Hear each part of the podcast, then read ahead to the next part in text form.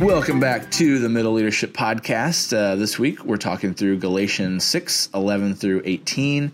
Uh, and our level one is called Magic Eye. And if you don't know what Magic Eye is, it's a do you see it kind of image. And you have to kind of stare to find it. And um, the the point is Paul is saying the exact opposite. Like he's saying, "Look, I am writing this in my own hand. It's with large letters, and it's important what you hear next." And he says in verse 12, "Those who want to impress people by means of the flesh are trying to compel you to be circumcised. The only reason they do this is to avoid being persecuted for the cross of Christ." As he goes on, so not even those who are circumcised keep the law, yet they want you to be circumcised that you may boast about your circumcision in the flesh. May I never boast except in the cross of our Lord Jesus Christ, through which the Lord has been crucified to me and I to the world. Neither circumcision nor uncircumcision means anything. What counts is the new creation. He's telling them, guys, these people that are opposing me, they are after numbers. Uh, they are after uh, making you a number and making sure that you do what they want you to do, and after boasting about their themselves. And he said, That's not what it's about, guys. It is about submitting our whole lives to Jesus. And this whole new creation language in verse 15 is so important because that flows right into our level two, which is which of the following verses would best describe or would, be, would have been best remembered the, by the Galatians what it means to be a new creation.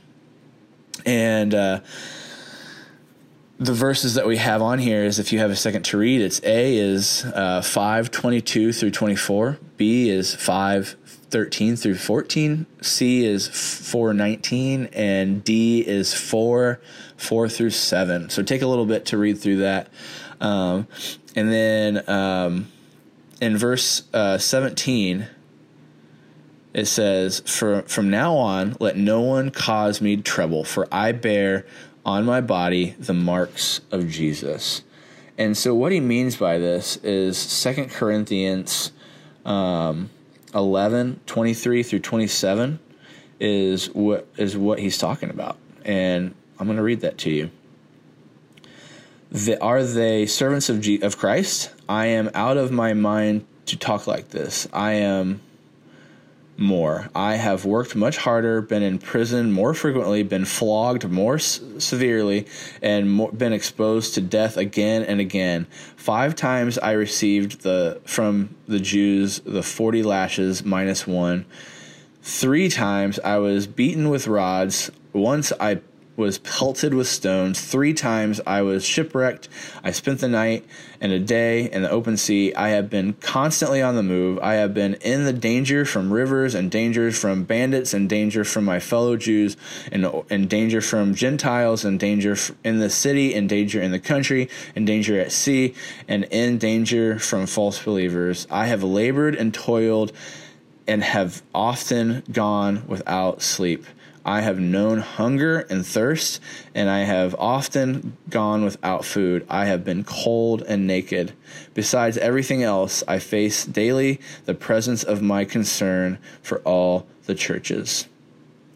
And so, um, all of this is he's he's saying is I I have fought to speak the gospel. I have fought to um, bring the gospel to to to the people, and physically been beaten, physically hungry, um, gone without food, gone without sleep, gone gone to spread the word about Jesus.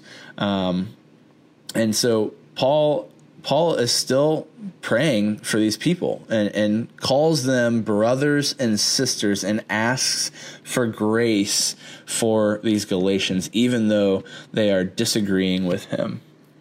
And um, so that's where our level three comes in. Is there someone in your life that you are in opposition with that calls themselves a Christian that you can ask for grace for and pray for on their behalf?